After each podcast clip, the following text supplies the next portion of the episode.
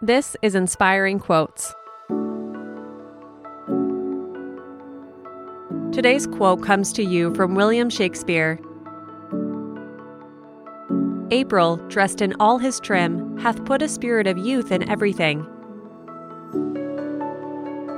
From time immemorial, spring's awakening has signaled to humanity the promise of new beginnings.